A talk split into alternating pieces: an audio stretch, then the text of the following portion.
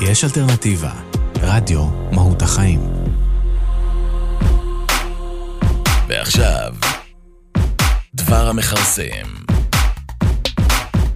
זיכרון הוא יכולתו של אורגניזם מסוים לאגור מידע מהסביבה דרך החושים השונים.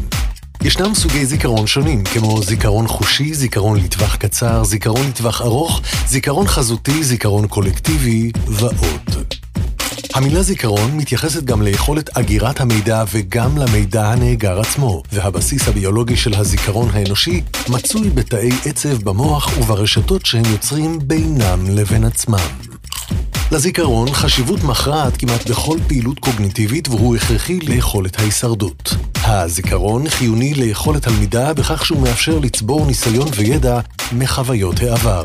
הוא גם מאפשר להבין ולפרש חוויות חדשות.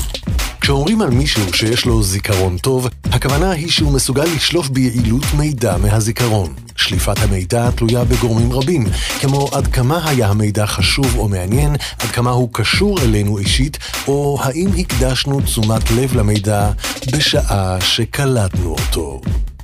בני האדם תלויים בזיכרון שלהם. לא סתם משתמשים בביטוי "הזיכרון שלי בגד בי". בבתי המשפט, עדויות של אנשים מתוך זיכרונם יכולות לחרוץ גורל של אנשים אחרים. השאלה היא, מה אנו נוטים לזכור? ועל כך אמר סלבדור דלי, ההבדל בין זיכרון אמיתי לבין זיכרון מזויף דומה להבדל בין תכשיט מקורי לבין אחד מזויף. דווקא התכשיט המזויף ייראה תמיד אמיתי ומבריק יותר. עד כאן דבר המכרסם.